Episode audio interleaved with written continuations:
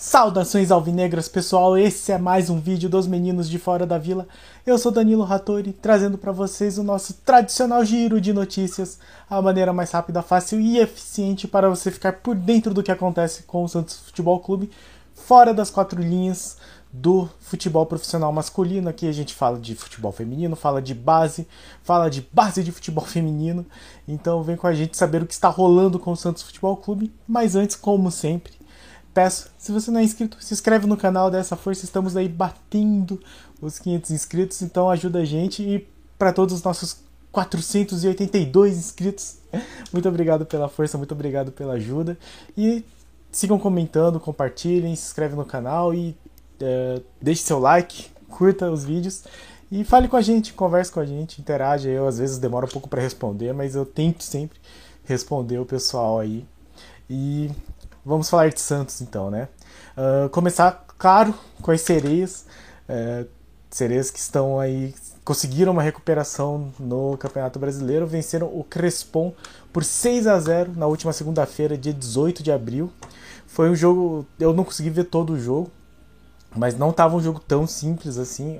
O Crespon estava criando algumas oportunidades, mas aos 24 do primeiro tempo, um lance que inclusive começou numa, no, numa jogada em que o Crespon reclamou falta, mas enfim, achei que foi uma disputa normal de lance, de, de futebol. Só se recuperou a bola e a Ana Bia bateu de fora da área, muito longe, lá do meio da rua, de cobertura golaço. Esse foi o primeiro. É, depois Cristiane aos 28, Taizinha aos 41. Tudo no primeiro tempo, 3 a 0 3 vira, 6 ganha. Cristiane aos 8 do segundo, Ana Carla aos 12, Júlia aos 23, fecha a conta. Santos 6 a 0 Santos que foi a campo com Vivi, depois substituída. A Vivi que foi substituída pela Ana Bia. Ana Bia é a goleira que deu uma entrevista aí que acabou viralizando, né? Que ela fala que gosta de doces e de ver gente morta, porque ela queria trabalhar com perícia, enfim. É, entrou aí do, durante o jogo. Não sei exatamente por que, que a Vivi foi substituída, não sei se para dar ritmo. Como eu disse, não consegui acompanhar o jogo. Estou é, aqui acompanhando no, no, na ficha do Diário do Peixe. Uh, então, Vivi, depois Ana Bia, Gia Oliveira, Tayla, Kaká e Bia Menezes, depois a Argentina Stabile, Brena, depois Júlia, Ana Carla, depois Eriquinha e Fernanda. Ana Carla, depois Eriquinha e Fernanda. Taizinha, Jane, depois Nicole Marussi e Cristiane, assim fecha o time da treinadora Tatiele Silveira.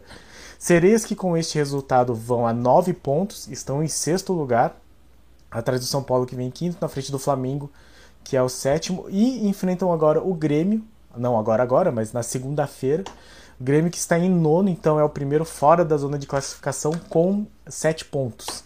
É, vai ser na Vila Belmiro o jogo, que seria amanhã, dia 23, mas foi alterado aqui para ter a transmissão do Sport TV. Então, o jogo vai ser na segunda-feira às 8 da noite. Então, segunda-feira, dia 25 às 8 da noite, na Vila Belmiro, Santos e Grêmio, transmissão do Sport TV. Sereias aí voltando a campo, buscando novamente uma, uma boa atuação e um bom resultado. Uh, eu vi a análise da, da, da Anitta que falou que não foi tão bom o jogo assim. O pouco que eu vi, as séries não estavam tão melhores, o Crespon estava tendo chances, mas foram muito eficientes. Quando chegaram próximos do gol, conseguiram é, assinalar. Ainda falando de sereias, mas do Sub-17, uh, golearam o Grêmio, então que seja uma boa, um bom presságio, né? Uh, no mata-mata já, na semifinal. É, se vocês lembram, no último giro eu comentei que as Sereninhas tinham vencido os dois primeiros jogos, tinham vencido o Corinthians e o. Deixa eu só confirmar qual foi o outro time. E o. Era o. Ah, não vou lembrar agora qual foi o time.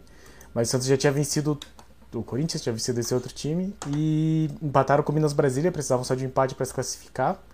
Conseguiram esse empate. E aí pegaram o Grêmio no jogo de ida no Rio Grande do Sul, porque o ficou em primeiro do grupo, é, vencemos por 4 a 1 é, Gols de Ana Júlia Cury duas vezes, Heloísa e Luana Falconeri. O time que foi a campo foi Raíssa Martins, Raíssa Ferreira, Giovanna Mazotti, Heloísa e Bárbara Kuzuol, Fran Moreira, depois Gabi Levesque, Luana Falconeri e Marzia Coutinho, Ana Júlia Cury, depois Ana Barbosa, Júlia Delprá, depois Vitória Rosa e Isa Viana, esse é o time da técnica Sandra Santos. É, amanhã elas voltam aqui pro CTR Pelé para jogar o jogo de volta e, bom, já tem uma boa vantagem aí para ir para a final do Sub-17. Falando ainda de base, mas do masculino agora, é, começaram a, o Paulista Sub-15 e o Paulista Sub-17, aqueles dois campeonatos da base que tem jogos no mesmo dia contra os mesmos adversários. Então, e o Santos venceu o Mauá nos dois casos e nas duas vezes com goleada. Primeiro o Sub-15 venceu o Mauá Sub-15 por 5 a 1 é, foi no CTR Pelé. Os gols foram por, de Luca Meirelles, 3, hat-trick aí, Vinícius Lica e Arthur. E o time foi a campo com João Pedro, Gabriel Máximo, depois Guilherme Cruz, Alencar, Anania, depois Lucas Gazzotto e Rafael Gonzaga, depois Júlio. Vinícius Lira, Yuri e Isaac, Guilherme Moreira, depois Pietro e depois Arthur Magalhães, Vinícius Fabre, depois Kelvin e Luca Meirelles. Já pelo Sub-17, o Santos meteu 10 a 0 no Mauá os gols foram de Rodrigo César três vezes, David duas vezes, Bernardo duas vezes, Matheus Lima, Lenin e Felipe Campos. Os, esse Santos, Santos Sub-17, foi com Rodrigo Falcão, Netinho, Lenin, Samuel e João Victor Souza, depois Pedro Ian, Gustavo Henrique, depois Lucas Ian, Gabriel Bom Tempo, depois Eduardo Felipe e Matheus Lima, depois Felipe Campos. Pedro Amarante, depois Bernardo, Felipe Laurindo, depois Rodrigo César e David, depois Cauã. Na próxima rodada, que é amanhã, dia 23, o, as duas equipes enfrentam as respectivas equipes do, da Portuguesa Santista. Deve ser no, no Urico Murso o jogo. Então, um bom começo aí dos paulistas sub-15 e sub-17 dos meninos da vila. Uh, seguindo aqui, então, falando um pouco de bastidores. O... Parece que foi definido que na próxima reunião de quarta-feira, na próxima quarta-feira, na reunião do Conselho Deliberativo, vai ter a apresentação efetiva do, do projeto da nova Arena do Santos com a W Torre. Pego aqui o blog do Ademir Quintino, vai ter a apreciação pelos conselheiros no dia 27, segundo o jornalista, uh, a, o orçamento ultrapassa os 300 milhões e o prazo para construção seria de 24 meses. No Diário do Peixe está a informação de que esse é, nessa reunião não vai ter votação ainda. Vai ser só uma. como se fosse uma, uma demonstração, uma apresentação do projeto com valores, com. Possivelmente deve ter aqueles vídeos e tal. E aí depois deve ter uma nova reunião só para votar esse projeto. E aí o, o comitê de gestão, né, o presidente, quer, faz muita questão que passe por uma assembleia de sócios. Então é o, acho que vai ser esse o processo, mas está andando, é um sinal de que está andando. Se já chegou na fase de apresentar o projeto, quer dizer que tem algo sólido já. E bom, para ter um projeto para ser apresentado com orçamento, quer dizer que aprovado isso vai ter firma de contrato e tendo firma de contrato já existe quem cobrar, já vai ter um prazo e vai ter como cobrar esse prazo, que esse prazo seja cumprido.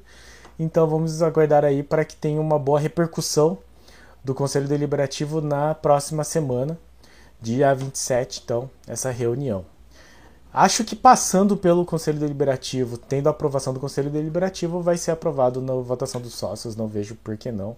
Parece que a grande maioria dos sócios está a favor dessa questão. Ainda sobre bastidores, o, o, diz aqui no Diário do Peixe que o Santos deve mandar um ofício contra a arbitragem após pênalti não marcado. É, a gente comentou aqui no nosso pós-jogo que foi um pênalti absurdo, que, foi, que não foi marcado para o Santos no jogo contra o Coritiba. Mas não só isso, o Santos teve um pênalti que não foi marcado contra o Fluminense, o pênalti que foi dado para o Curitiba também é absurdo. É, isso só na CBF, na Comebol, a gente tem jogos seguidos. Acho que se pegar certinho mesmo, juntando Paulista, Sul-Americana, Brasileiro e Copa do Brasil, acho que nos últimos sete jogos do Santos teve algum pênalti que não foi marcado ou algum pênalti marcado contra o Santos, enfim. O Santos foi prejudicado de alguma forma. E segundo o Diário do Peixe, o Santos está preparando um ofício com uma reclamação sobre esse lance e já e segundo o Diário do Peixe já teria enviado uma reclamação sobre o pênalti não marcado contra o Fluminense. Uh, bastante complicado falar sobre isso porque eu acho que que na situação que é a CBF, que é um órgão que é muito pouco transparente e que basicamente não não tem como você saber se o que ela faz é íntegro e é honesto ou não, porque não tem transparência.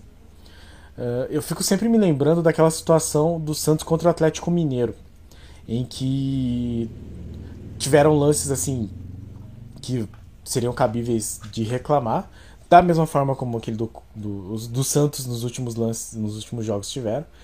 E com a diferença que no intervalo foi um diretor do Atlético Mineiro lá chutar a porta do VAR e coincidência ou não, no segundo tempo o VAR começou a dar tudo em favor do Atlético Mineiro, inclusive lances que eu acho bastante discutíveis.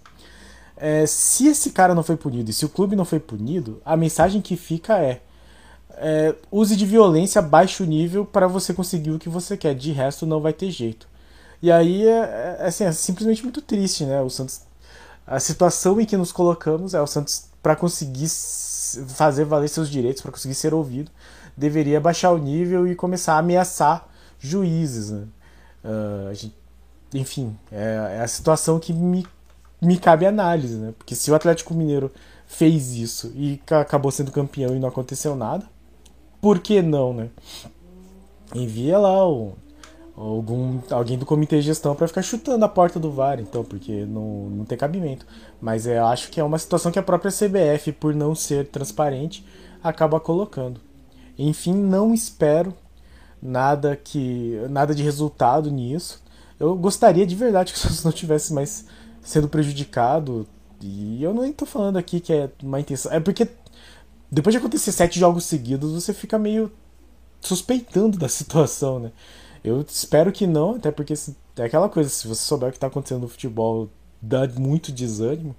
Né? Eu, enfim, prefiro manter a esperança de que dentro das quatro linhas o resultado acaba prevalecendo. Mas sem a interferência da arbitragem. Mas a verdade é que o Santos foi prejudicado em jogos seguidos. E eu não vejo, assim, não, não tem esperança de que vá acontecer alguma coisa porque tá mandando esse ofício. É, até porque como eu acabei de falar, a mensagem que a CBF passa é de que tanto faz que isso aconteça, eles não estão ligando para isso e se você usar de violência, a chance de, de ter algum tipo de resultado é bem maior. Enfim, fica aqui a nota de que o Santos deve mandar um ofício contra a arbitragem. E para terminar, vou só fazer um comentário, porque passou reto. É, deixei para o giro de notícias mesmo, mas acabou se tornando uma notícia meio velha é, saiu a coleção do Santos em homenagem ao Charlie Brown. E foi basicamente um sucesso. Já teve muita gente falando que viu é, tweetadas de torcedores que não são santistas, de enfim, influências e tal, falando de que, que o Santos acertou muito, que dá até vontade de comprar. É, tem, é muito interessante porque tem um estilo que parece de jogador de futebol. Então, o fala do Charlie Brown Jr., né? A logo do Charlie Brown bem grande, o escudo do Santos modificado com o símbolozinho do Charlie Brown de um skatista ao invés da bola. E também tem uma parada mais voltada para o skate, então regata, camisa mais largona. Muito bonita, ficou muito legal. E segundo consta, já esgotou em poucas horas. Então teve lançamento, já saiu nas redes, já viralizou, já esgotou. E aí a gente fica naquele aguardo da Umbro, ver se ela vai é, ser mais ágil do que ela tem sido e vai conseguir repor esse estoque de maneira satisfatória. Né? Vamos ver como que a Umbro vai atender essa demanda. De qualquer forma, fica o elogio pela, pela iniciativa. Achei muito boa a sacada, vai dar dinheiro se fizer bem feito. Charlie Brown é uma banda de muito destaque.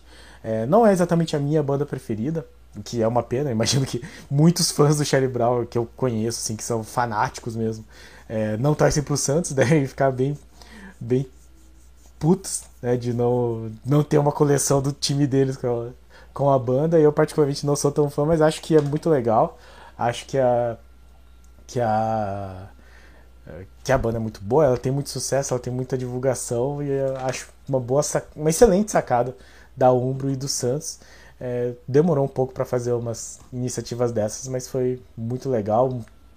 É aquela coisa, o timing, se depender do time dentro de campo, nunca vai ser bom, né? Então, pelo menos eles aproveitaram aí o, os 110 anos do Santos, junto com os 30 anos da banda, para fazer essa, esse lançamento. Uma boa sacada, e eu acho que. Eu espero que dê dinheiro pro Santos, que é isso que importa. Talvez influencie mais gente a torcer pro time. Certo, pessoal? Esse foi o nosso giro de notícias. A maneira mais rápida, fácil e eficiente para você ficar por dentro do que acontece do Santos Futebol Clube nos bastidores, nas sereias, na base. E se inscreve no canal se você não for inscrito, dá essa ajuda pra gente, é de graça, não custa nada. E no mais, curta, compartilhe e deixe seu comentário aí, diga o que você achou da iniciativa do, do, do Charlie Brown, da, da homenagem. Se você acha que essa arena sai dessa vez ou não sai, o que, que você acha das sereias, dos resultados da base, comente aí, diga o que você acha das nossas notícias e pra cima deles.